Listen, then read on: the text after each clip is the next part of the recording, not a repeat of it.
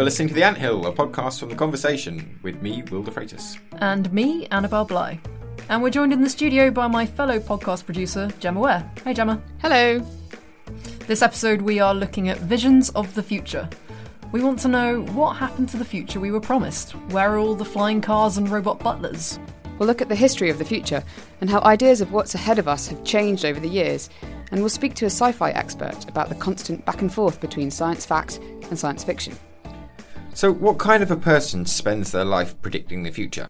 So, I'm Anders Sandberg, Senior Researcher at the Future of Humanity Institute. That is a wonderfully named research centre at the University of Oxford. I asked Anders how he first got into future studies. So I grew up in Sweden in the 1970s and it was pretty boring, so I read a lot of science fiction. And when I wanted to make that uh, fictional science real, so I started studying real science. But I always ke- kept a very strong interest in what would the future be like. So I was, of course, reading a lot of uh, popular uh, science books about how the future would be like, uh, whether with starships or jetpacks or intelligent robots. But as I grew up, I wanted to know how do you actually do future studies? So one of the first lessons in future studies is that you get told that futurology that rhymes with demonology. That's not really a good term. And generally, people have been trying in all sorts of ways to do this in a bit more scientific way than looking at tea leaves or scrying into crystal balls. We're going to hear a bit more from Anders later in the show and what he uses instead of a crystal ball to predict tomorrow's world. But first, we wanted to find out what it was like being a futurist a hundred years ago. I'm going to take you on a little trip back to Italy at the beginning of the 20th century to hear about the life of a man whose work spawned an artistic and cultural movement which influenced many visions of the future that followed. When the Italian journalist Filippo Marinetti went off to the front lines of the First World War, he was thrilled to be pedaling there on a bicycle. Back in 1915, bikes were an avant garde mode of transport, and Marinetti was an avant garde kind of guy. He'd made waves across Europe a few years earlier when he launched the Futurist Manifesto. Marinetti, who was a master um, at advertising and self promotion, got the first manifesto published on the front page of the Paris daily newspaper Le Figaro in February of 1909. So this really was a very bold launch of an artistic and cultural movement at this time and got a lot of attention also around the world. That's Selena Daly, lecturer in Italian Studies at University College Dublin, and an expert in the Italian futurists. She also says Marinetti's name way better than I can. Filippo Tommaso Marinetti. See? So, anyway, Marinetti's vision of the future was built around high praise for technology and the aesthetics of modernity. So he praised in this manifesto the speeding automobile, steamships, locomotives, all of these technologies that perhaps to our eyes now may seem a little bit quaint, but at that time were really at the cutting edge of, of technology. So very famously, Marinetti in that manifesto praised the speeding automobile as being more beautiful than the famous Greek sculpture, the Winged Victory of Samothrace, which stands in, in the Louvre then and, and still today. It was a movement that began with literature and poetry and spread to sculpture, fine art, music, and even textiles. This music that you're listening to is actually a 1921 piece called Foxtrot Futurist by the Italian composer Virgilio Mortari, who was influenced by the Futurists.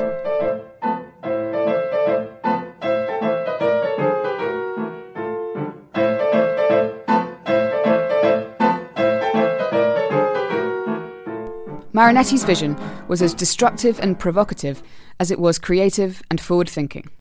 He felt that Italy as a country was completely weighed down by the baggage of the Renaissance and the baggage of ancient Rome and its its classical past, and he really wanted Italy to to stop looking backwards always and instead look to to what the future could offer them in terms of inspiration for art and literature. And in that first manifesto, he says he wants to rejuvenate Italy, which he found was very stagnant, and therefore he said that everyone should set fire to the libraries, flood the museums, and in this way break all links with the past.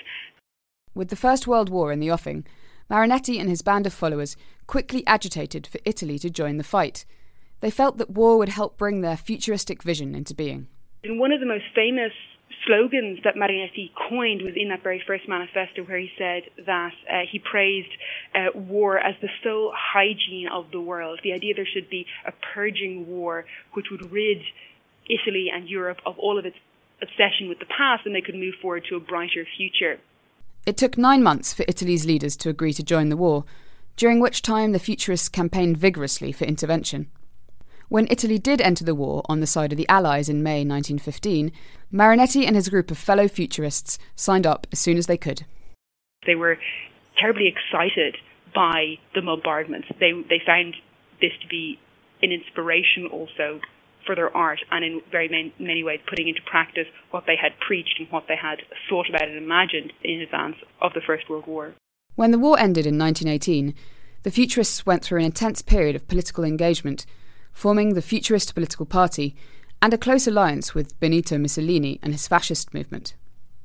The Futurist Party wanted to make Italy great again. They wanted a country that was no longer in servitude to its past, where the only religion was the religion of tomorrow. Their manifesto promised revolutionary nationalism and included ideas such as totally abolishing the Senate and the gradual dissolution of the institution of marriage. But in the end of 1919, there were Italian elections, and the Futurists and the fascists performed disastrously. So they, they received less than 2% of the vote in Milan. And it's at that point that Marinetti actually decides that parliamentary politics isn't for him and he withdraws. He, he disbands the Futurist political party and he withdraws completely from parliamentary politics because he feels disillusioned and he feels that the message that he has isn't getting through post 1920, Futurism no longer goes down the parliamentary politics route, but it was, after 1924, very closely aligned with uh, Mussolini's fascist movement. So while they may not have been engaged in parliamentary politics, they were very much on the side of the uh, of the fascist regime, and that didn't change at all during Marinetti's lifetime. Marinetti's association with fascism has tainted the futurists' legacy ever since. Obviously, some some futurists distanced themselves from the movement because of this alignment with fascism, but others didn't. And it's interesting that a lot of the art of the 19, 1930s and, and some of the 1940s is what can be described as kind of fascist pro-regime art. There are a lot of portraits of, of Mussolini done in a futurist style, for example, and the futurists, while they were never the official state art of fascism because Mussolini never wanted to proclaim one art to be the state art of fascism, the futurists were still featured at official events and did uh, have this very strong alignment with, with Mussolini's regime at that time. Marinetti's allegiance to Mussolini went right up to his death in 1944 in Bellagio in the north of Italy, near to the puppet regime run by Mussolini towards the end of World War II. Because there was such a cult of personality also around Marinetti, and he was really the, the the focal point of the entire movement. It did rather peter out at that stage after his death, and then and at the end of the war as well. So there were surviving futurists who did try in the 1940s and 1950s to keep uh, futurism alive, and there was an interest in futurism most definitely, but it was tainted by by fascism, and there was a reluctance in many circles to really address futurist art and futurist literature on its merits because of the, the shadow of fascism that was hanging over it. Italy's relationship with futurism is still complicated, but some futurist images have remained iconic. There is a sculpture of Boccioni, one of the most famous futurist artists, is actually featured on the 20 cent Italian euro coin. Just to give an indication of, I suppose, how important the futurist aesthetic is to a vision of modern Italy today. Boccioni uh, died actually in 1916. He died um, under arms. He actually fell off his horse in training, so he didn't have the um, the glory of a of a battlefield death that he may have wished for, because he was also very very belligerent. So he was never tainted by fascism because he died before fascism actually came into being. So therefore, it's much easier to place a Boccioni sculpture on a euro coin in Italy because he doesn't really have those other connotations and other associations with fascism. And the futurists did help shape the way others in the 20th century went on to imagine what the future could look like. Their aesthetic had a very profound influence on the language of advertising, for example, in the 20th century. And even today, we see the future aesthetic. For example, BMW recently said that they were very much influenced by the futurist aesthetics in the design of one of their new cars. There are fashion houses that are still using futurist prints and futurist textiles to inspire their collections. There is still an affinity for the, for the futurist aesthetic even today. So while Marinetti's technological, streamlined vision of the future may have been born out of a specific political moment, it has continued to resonate. Even the generic use of the word futurist today remains strongly connected to Marinetti's vision from 1909.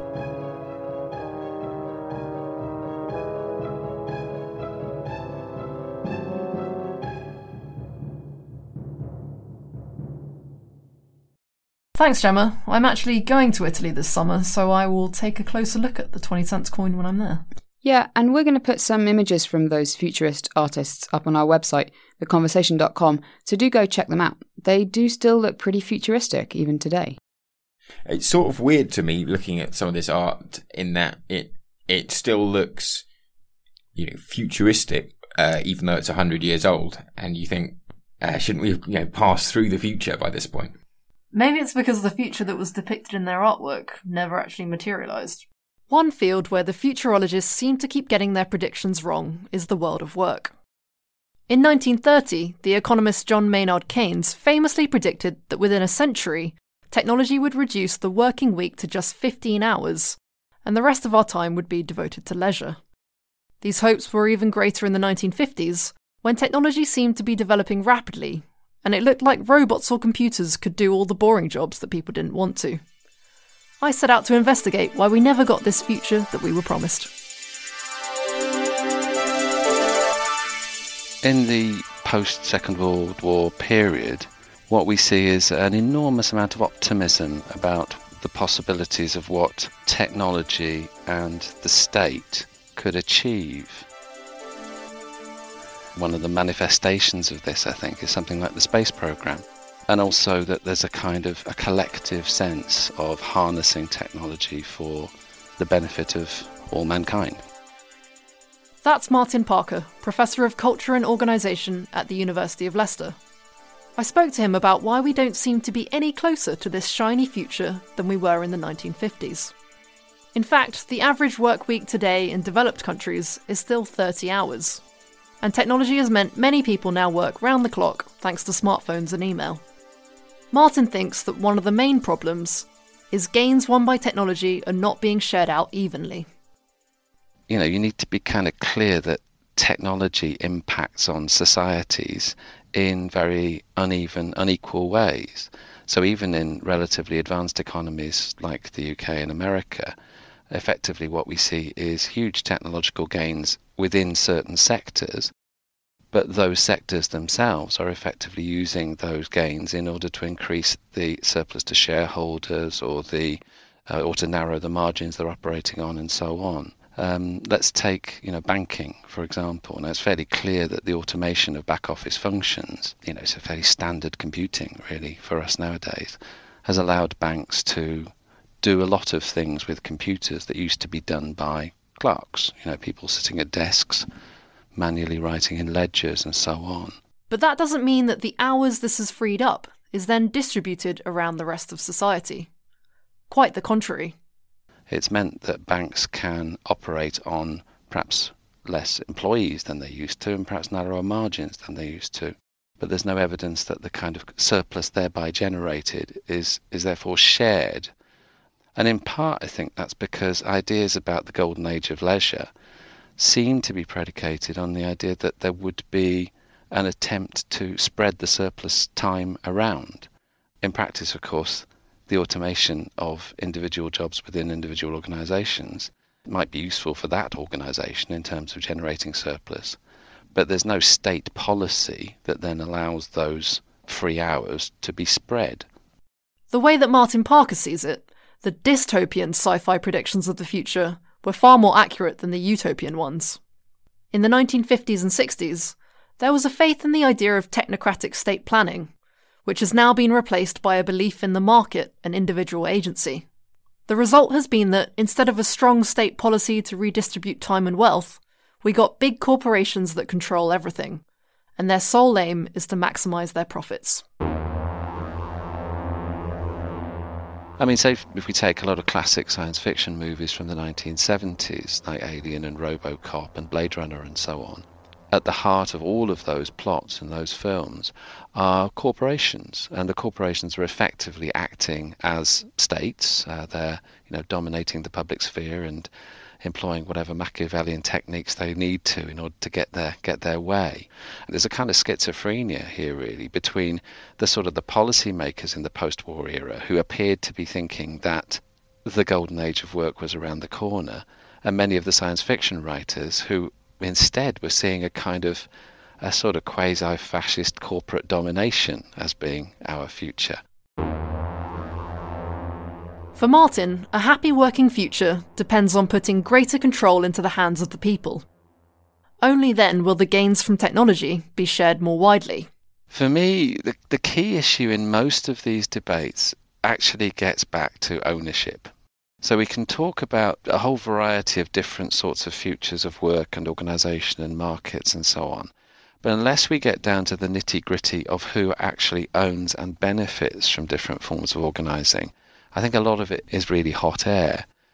If we take the example of cooperatives, the key thing about cooperatives is that they are collectively owned. In fact, Martin sees cooperatives as the hope for the future of not just work, but a healthy society in general. Their benefits include higher levels of employee satisfaction and pay, better mental health, and also less time taken off sick.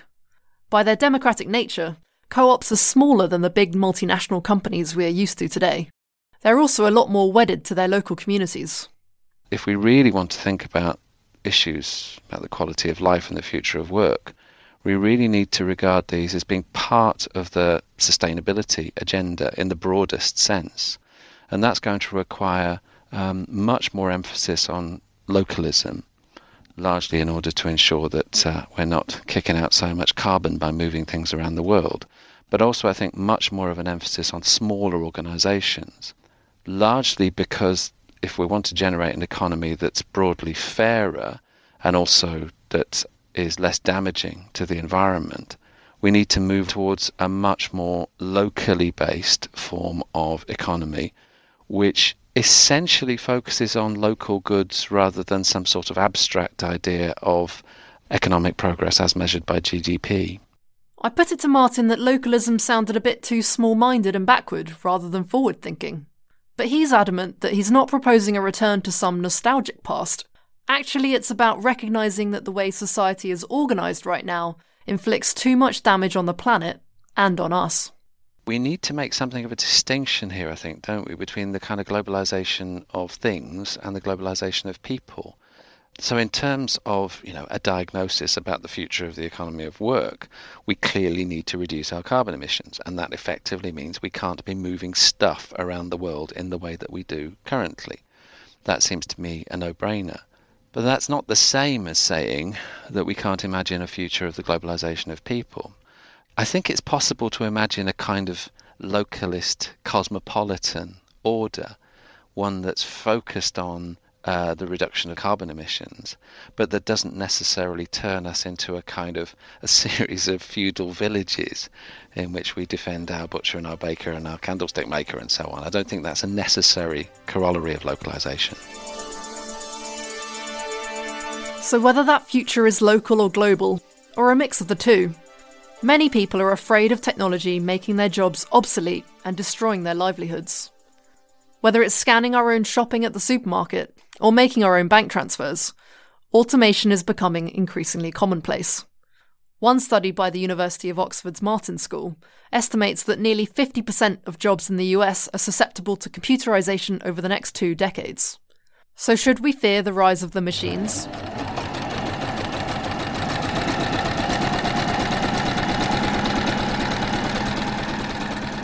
Well, yes and no, says Ursula Huws.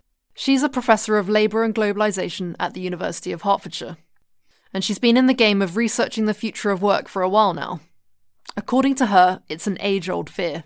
I, I, think there's a particular kind of blinkered vision that sees the future of work as only being about what is in the existing economy and projecting from that, and not understanding where new kinds of commodities come from Um, but before going into that argument, I think it's quite interesting to look at the cycle because I've now seen it.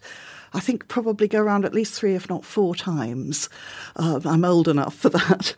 It's an inescapable fact that technology destroys jobs, but it also creates new ones in ways that are hard to imagine. The existing people see the loss of the existing jobs because they tend to be very visible in the traditional areas where t- industries traditionally were, like Rust Belt towns, you know, like Detroit or Sheffield or you know wherever, and you see all these factory jobs disappearing, or you know, in the, probably in the 19th century, jobs to do with looking after horses and coaching towns all disappeared. So you know, if you were a unemployed stable hand in the early 20th century, thinking, "Oh my God." you know, the motor car is going to destroy my job. You you can't sort of visualize all the jobs that are going to be created in Detroit or, or, Birmingham, you know, and the whole new auto industry that's going to be created, and all the people making components for it, and all the people building roads, and all the petrol stations, and all the jobs in the oil industry that are required to feed the petrol stations. So, what are the new fields where jobs are being created at the moment? Ursula identifies four. One of them is biology. It's like the DNA of plants, you know, genetic engineering. Whole industry is based on just aspects of nature, if you like, for new drugs and new plants and new agribusiness commodities and so on. That's number one. Number two is art and culture this whole sweeping of activities into the sort of scope of big multinational companies that used to be done in little local service industries. And the third one is the commodification of public services, which is huge. That's the privatisation of things like healthcare and schools. Fourth on her list is the commodification of sociality itself, the growth of social media, the way in which now all sorts of things that used to be done didn't involve spending any money at all. And now you need a mobile phone, you need a, a Wi Fi, you need cables and leads and an electricity supply just to be linked into something which is about remembering your grandmother's birthday. But it's been sucked in within the scope of the formal economy, and it's what used to be outside the economy. There are hundreds of thousands of jobs connected with what I call the hidden housework of the internet.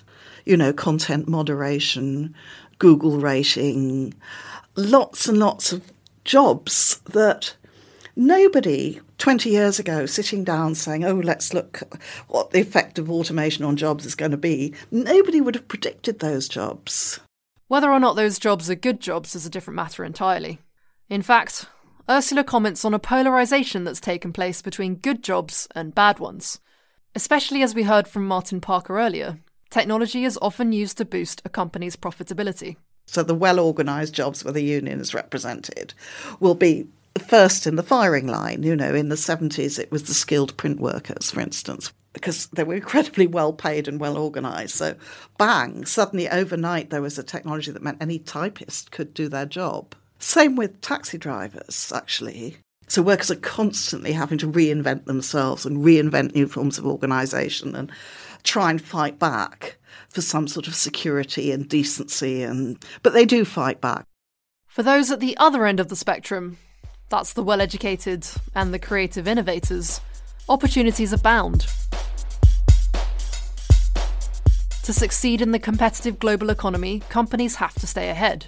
And to do that, they have to have the best workers and treat them well to stop them jumping ship to the competition. So, what does the future of work actually look like? According to Ursula, it's pretty simple, really. What I think I can predict with some certainty is that we won't have a world where robots have taken all the jobs and we're all hanging around. Whether, you know, there are two alternative versions. We're all hanging around in extreme poverty or we're all hanging around in wonderful leisure. But uh, I don't think either version of that can happen. Apart from the who's going to make the robots? Who's going to maintain the robots? Who's going to develop new robots? You know, where the raw material is going to come from? What business model would encourage a capitalist to go out and buy robots at the market price which all the competitors can also buy them at, and make same identical products as all the competitors, which will then be distributed by robots in the same way as all the. Co- I mean, where's their profit margin? You know, you need human labour to add value. It's um, it's as simple as that. So that's the economic reality. Yet, if history is anything to go by, it seems that every age will continue to fear the future and hope for a better one in equal measure. As Martin Parker puts it, most people, when they're writing and thinking about the future, seem to find it hard to imagine a future which is more of the same. It's almost as if instead we have futures which are necessarily rather beautiful, rather attractive, or futures which are extremely gloomy. Gloomy. I reckon gloomy. And I, for one, shall welcome our new robotic overlords. You've clearly been watching too many dystopian sci fi films. Hey, hey, don't dis sci fi. It's actually done a lot to influence the way we imagine and build the future, along with some predictions in literature and architecture. So I wanted to speak with a couple of academics who research this. They research the history of how we've imagined the future to find out more about our enduring obsession with utopias and dystopias.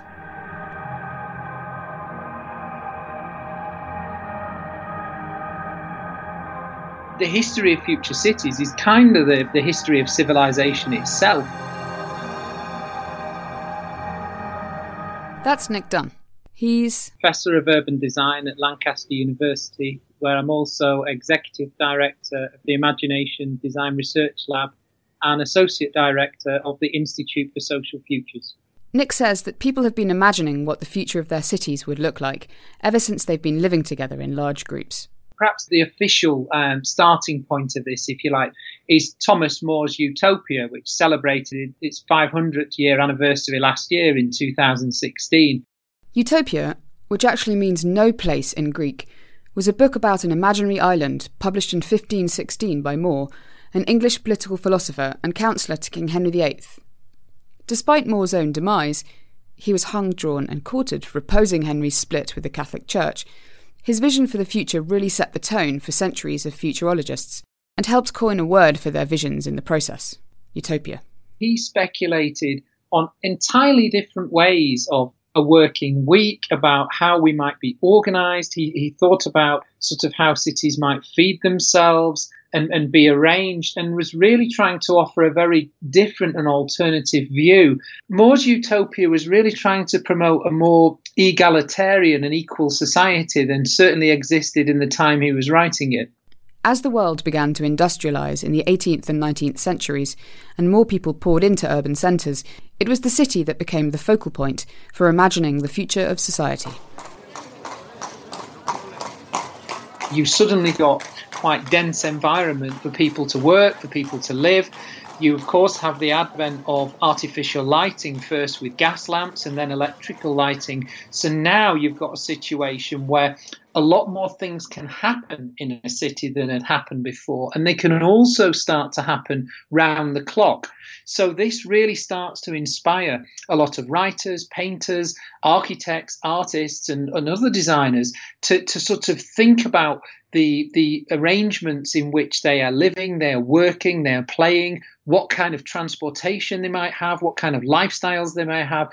It was at the end of the 19th century when science fiction began to flourish writers at this point are really beginning to think about the occupation of different planets, about how our own sort of natural environment might change, what the sort of mechanized processes of industrialization might mean. So you start to get this articulation of ideas about super brains. We think perhaps about Fritz Lang's Metropolis, the kind of the idea of the the, the city being controlled by, by the ultimate sort of intelligence, it's all mechanized, and lots and lots of other examples of, of artists, uh, writers, uh, and other creatives really trying to take the sort of ingredients of, of the industrial city and usually amplify various elements of them so that they can play out some kind of fictional narrative that usually has some kind of apocalyptic or catastrophic element which brings the drama in in some way. We often like to separate these kind of visions of the future into two utopian and dystopian, as if everything was either fantastically better than our current environment or something we must try and avoid at all costs. I asked Nick about his own favourite imagined futures from times past, First, we went dystopian. Um, well, actually, it's one that I only I only discovered for myself about sort of 10, 15 years ago. Um, but it's it's a novel by uh, Zamyatin, um, and it's called We. Uh, and it was written sort of 1920, 1921, Soviet writer, and it had to be smuggled out of Soviet Russia. So it was translated into lots of other languages um, and available elsewhere, but not in Russia till the late 80s. The story is uh, set in a sort of a glass enclosed city, and all the inhabitants kind of live in a sort of cultural void. They're, they're, they're, just there to work and they do have relationships with each other. But even though they are um, supposedly organic beings, they're very, very mechanistic relationships. So they don't have any passion, they don't have any creativity. And the, the story follows one of these uh, inhabitants, and he kind of realizes he has a, a soul. So it's the whole sort of story, the narrative, it's all about being a big cry for individualism um, but what's so striking about it now is how contemporary it feels. I mean, I don't know whether that's to do with the way maybe we share ourselves on social media and perhaps some of the ways our contemporary cities look with lots of glass towers and things. But reading it now, uh, you know, in the early sort of part of the 21st century, it's remarkable actually how well it's aged. It really doesn't feel very dated at all.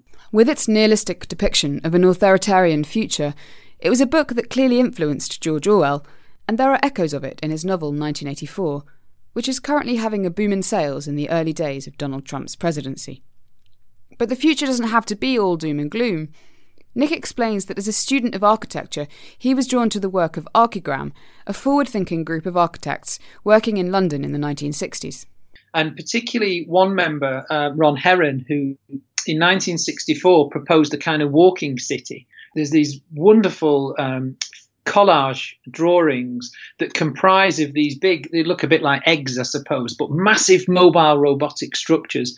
And they at least according to the drawings and and and, and, and the writing that went with them they kind of they, they were sentient. They had their own intelligence. And the idea was that I guess a bit like animals they could kind of freely roam around the world moving to wherever their resources or manufacturing abilities were needed uh, and they could also connect to each other. So they weren't just individual cities, but they could interrelate to form huge kind of walk-in metropolises.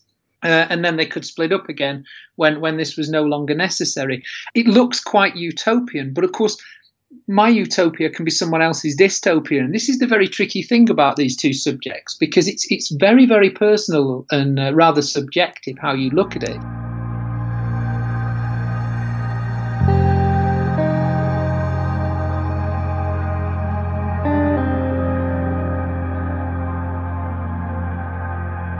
And as science fiction moved onto the screen, the division between utopia and dystopia always remained blurred. While it may feel like science fiction got more and more dystopian as the 20th century wore on, Amy Chambers, who researches science communication and screen studies at Newcastle University, told me that it's not quite that simple. I'm always a bit reluctant with this sort of like distinction between utopian and dystopian because both of them have sort of a an almost positive um, role to them in the sense that both utopias and dystopias look to the future and, and either suggest that we should avoid or go forward with a particular idea. They're both sort of um, an attempt to make things better. They have a positive function. Like with the Italian futurists we heard about earlier, politics has a lot to do with it. Amy points to a classic early utopian world that made it onto the big screen in the 1930s. There's one that comes up a lot in texts and in sort of like the best utopian science fiction lists, um, is a 1936 movie called Things to Come, which was an adaptation of a series of H.G. Wells stories, which is sort of a post-war story where they're they're looking for a utopian future in that sort of interwar period, um, and it's sort of a post-scarcity future, and they're creating a utopian post-war society, um, and so it has a sort of specific role within, I think, the, the film industry at the time. With the advent of television, there was a clear frontrunner when it came to depicting a utopian vision of the future Star Trek, which first aired in 1966, three years before the first moon landing. Star Trek in the 1960s was quite utopian in the sense that it projects the future again where we've got rid of certain problems and, and things that are plaguing contemporary society and ended up presenting something that was really quite progressive. In Star Trek, everyone on Earth is living at peace under the benevolent control of a political organisation called the Federation. They're the guys who boldly go where no man has gone before. Bad things do happen, but the Starship Enterprise is always on hand to help put the universe to rights. Amy says that one of her favourite episodes from the original 1960s series is called Omega Glory. They go to a, a planet that has two warring tribes um, that are meant to represent um, the Americans and those against them. Uh, they're called the Kohms and the Yangs. and the Kohms are representative of um, communist powers during the Cold War, and the Yangs were the Yanks, the Americans. And you get these two warring sides, almost like a projected future of what would happen if the Cold War kept going. Um, and they've got to a point where they've forgotten what they're fighting about. They've become more primitive in this ongoing fight. And the Enterprise goes in and is able to sort of help to uh, resolve some of the issues and, and are there as this sort of like future alternative to that ongoing war, that ideological war um, that isn't necessarily going to be easily resolved. So you get sort of quite interesting and quite um, prescient uh, allegories and narratives in the 1960s. It was incredibly political. But sci fi on screen was by no means all utopian, and there were some really dark predictions going on at the same time in the 1970s. Planet of the Apes, for example, where the future of humanity is, well, not rosy, and Blade Runner, a future in which robots and humans are living in a violent, grimy version of Los Angeles in 2019, where the sun rarely shines.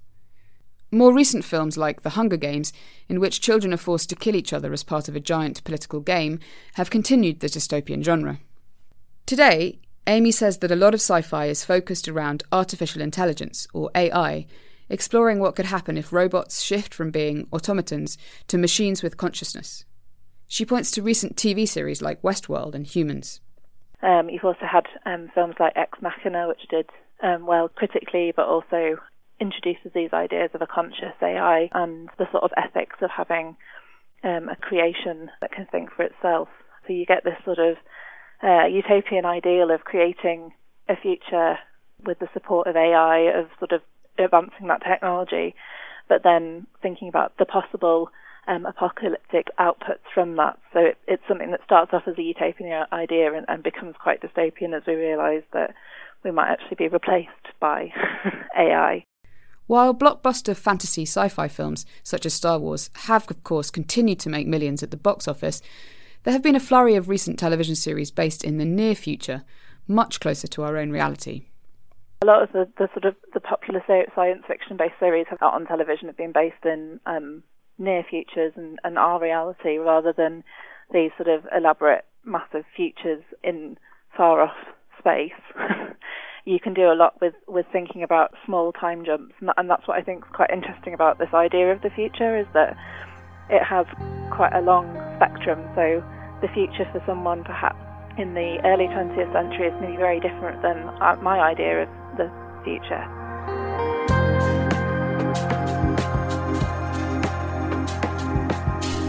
Most of the extreme dystopias and utopias predicted in science fiction haven't come to pass, for the time being. But when it comes to what we imagine when we imagine the future, historical designs have a habit of sticking, as Nick Dunn explains. It's certainly the case that you know speculative visions of future cities do shape what's happening uh, in reality. And but the interesting thing about that is that whilst we're generally good at understanding what may happen, we're, we're less accurate in terms of where it happened. So, for example, you know, in 1908, um, uh, 1910, so early 20th century, quite a lot of depictions for the future of Manhattan, which were sort of showing it with uh, lots of different layers of, of infrastructure, so roads, railways, um, uh, you know, walkways all elevated up and into different sort of strata across the city. So you had these different ribbons of, of flows of people and goods and vehicles moving moving around. Um, and whilst Manhattan did have an elevated train for a while, and obviously it has its subway, it's never developed that kind of transportation system. So that never arrived in North America in quite the same way, but it has emerged, you know, throughout the 70s, the 80s, the 90s, and beyond in Asian cities like Hong Kong and Singapore. So you tend to see that these things have happened, but they just happen elsewhere. So while we've been good at imagining what's possible in the future, these kind of predictions are rarely spot on.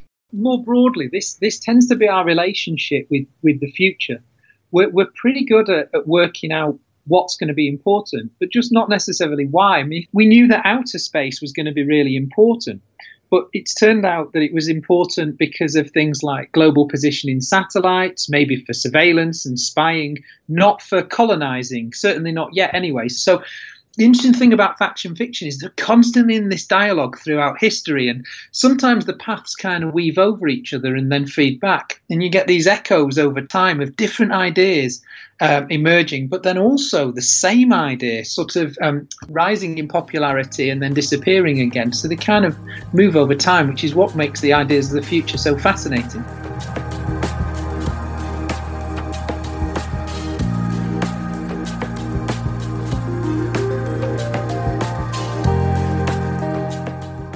There are a ton of products that have been inspired by sci-fi. Companies have had mixed success with things like hoverboards and jetpacks, but there are things like the future food Soylent. Sounds Um, gross. What is it? It's like a superfood that that you drink, so you don't have to worry about eating proper meals anymore. You just get all your nutrients from a drink. I'm not sure that's the future I want. Well, fair enough. So, if science fiction is a bit hit and miss, then should we instead turn to the more scientific methods of academic future studies? I asked Anders Sandberg, the Oxford University futurist, how he goes about his work. So one approach is, of course, to look at what's scientifically possible in the lab today and assume that in a few years it's going to be outside the lab, used in society, and then start talking about the con- social consequences of that. And that leads to building scenarios. And if you're really sophisticated, you soon realize, oh, it's not so much the technology that matters as, oh, how people react to it, what culture you build on it. Another approach for the people who are more statistical and mathematically minded is, of course, to try to make forecasts. You get data, you try to extrapolate uh, how much production or speed or uh, industry is going to be in the future using various mathematical methods. The problem is, of course, many of them don't work very well at all, but people actually do keep on using them. Uh, because one of the biggest problems with future studies is that many people like to think that they care about the future, but they mostly want a bit of entertainment and look a bit wise. So there are many methods that uh, don't really have a good track record, but people keep on using them because they want to tell a good story about the future. There's a lot of dodgy futurology out there then, but Anders says space exploration is one area where the predictions really did come to life. The space movement was started by people predicting that yes, you can build spacecraft that can actually bring us into orbit and to the other planets. And if you look back at the work of the British Interplanetary Society, they did an amazingly detailed plan for how you could put a man on the moon and bring him back again. And this was in 1939. Now, the interesting part here is that they got practically all the science right but they couldn't predict the political realities that led to humans going to the moon and then going back and not uh, colonizing anymore. That was a total failure. But actually, the engineering part of the early space program was predicted perfectly well.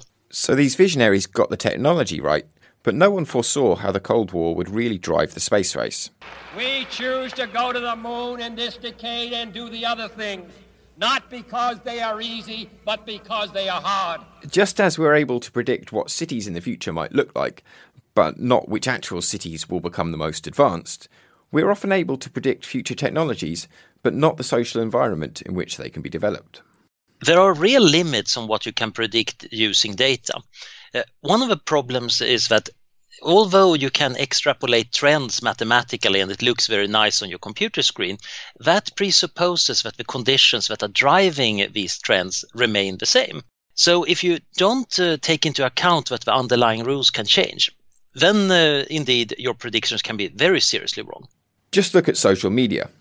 As recently as the late 90s or early 2000s, sci fi could imagine a world of rocket ships, but no smartphones or Facebook. Today, one of the biggest drivers of innovation is the urge to profit from our social relationships. So the interesting thing about the inability of science fiction to do a good prediction of the appearance of social media uh, is that it should in some sense have been totally obvious that something like that was important because we are social beings, we love communicating, we do it all day. So obviously a technology that could uh, do that better for us would be a big deal and uh, would indeed change society. But the problem in predicting technologies like that is that it's very obvious in retrospect, but it's very hard to predict an idea before you have it. With social media, futurists weren't surprised by the technology itself. After all, there's nothing too groundbreaking about a well designed app or algorithm. What was surprising was how social media came to be used. We can't predict that beforehand because it's something we put in as users. Twitter doesn't have a meaning without what meanings uh, the users put in. So the problem for the future is this predicting anything that has this enormous idea culture component is that it's going to be fundamentally unpredictable. These social trends are hard to predict, as are many natural events. Some, like an asteroid impact, can be totally random. Others are almost impossible to predict accurately, like, for instance, what the weather will be like on a particular day many months from now.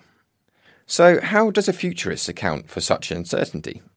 One of the ways of dealing with all this is to take a bit more philosophical standpoint, take a step back, and instead of uh, looking at too much data, too much number, and trying to figure out where the flying cars are, think about what do people want? What are the overall patterns of history? And if history doesn't repeat itself but rhymes, what things might rhyme with the current situation? Have you seen something like this before? what would be similar and different, and can we actually make a judgment on uh, what is likely to happen? I asked Anders how you would apply this sort of thinking to the year 2100. So, when looking at uh, some relatively mid-term future like uh, 2100, it wouldn't surprise me that uh, you would recognize a lot of government institutions, even though their meanings might have shifted quite tremendously. The problem is, of course, the underlying culture and social assumptions might have changed enormously. He illustrates this point with a nice thought experiment. Uh, I like to point out that a time traveler going from 1900 to 1950 uh, would be astounded by the technological advances, but it would feel quite at home with the social structures a time travel from 1950 going to the year 2000 uh, would not be terribly impressed by the technology change. There are still the cars and the TV is in color, but that's not too impressive. But the social changes, the role of women and uh, homosexuals, uh, globalization would have been enormous and shocking to him. So the 2100 is very hard to predict in a detail and especially in terms of how it actually would work. But we can look at abstractions. And generally, when you want to go further out in the future, it's better to look at humanity on a rather high abstract level.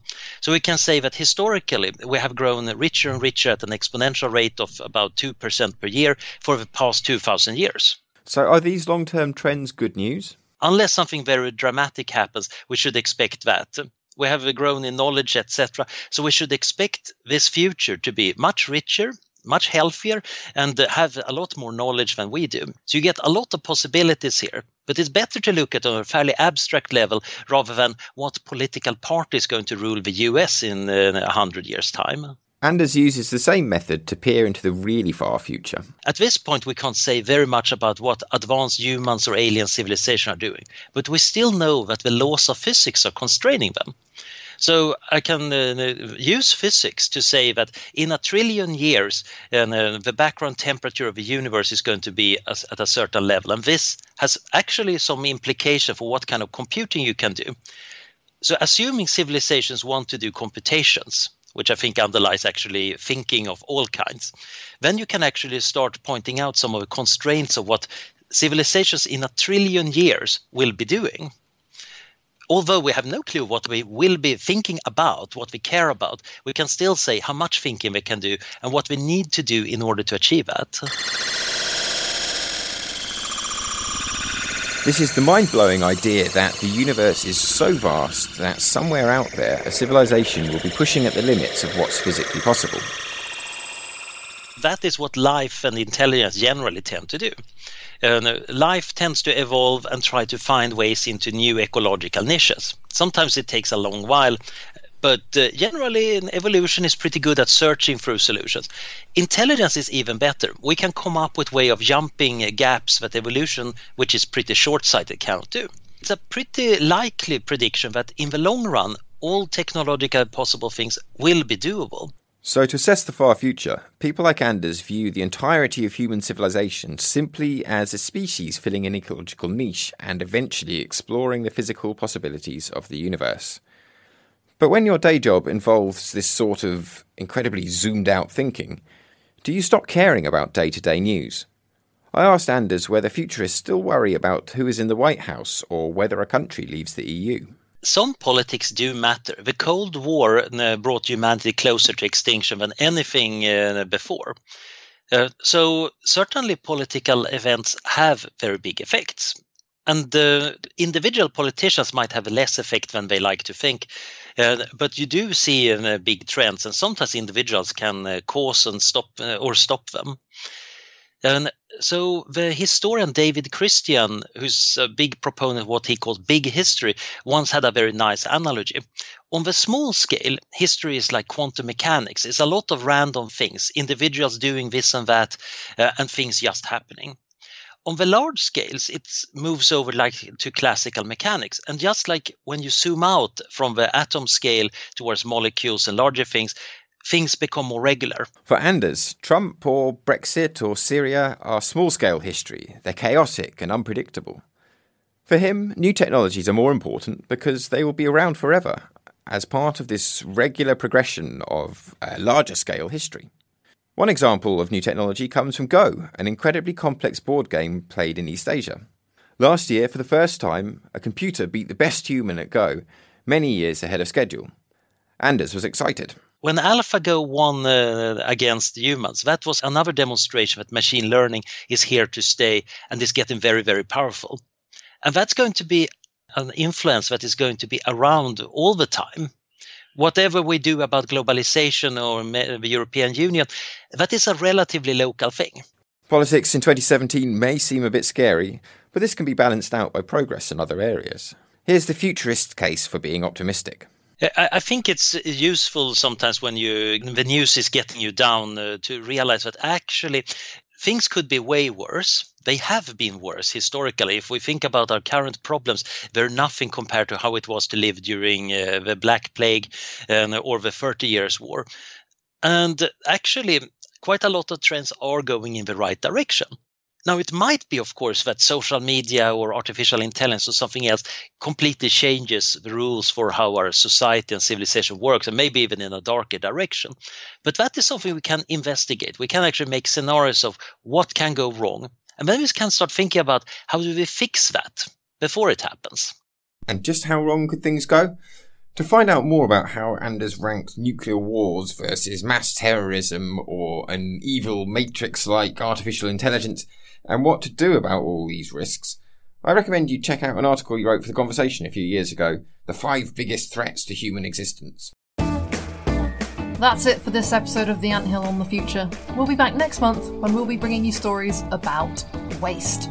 Remember, one person's waste could be another person's treasure. A big thanks to all the academics who spoke to us for this episode, and to the journalism department at City University for letting us use their studios. This episode of The Anthill was produced by Gemma Ware and me, Annabel Bligh. The Anthill is brought to you by The Conversation UK. We are a news analysis website funded by UK universities and research bodies. Check us out at theconversation.com and do follow us on Twitter at Conversation UK or on Facebook too. If you enjoy the show, please tell your friends to subscribe and do tell us what you think by writing us a review on iTunes or on whichever platform you get your podcast. Thanks for listening in. Goodbye. Goodbye. Goodbye.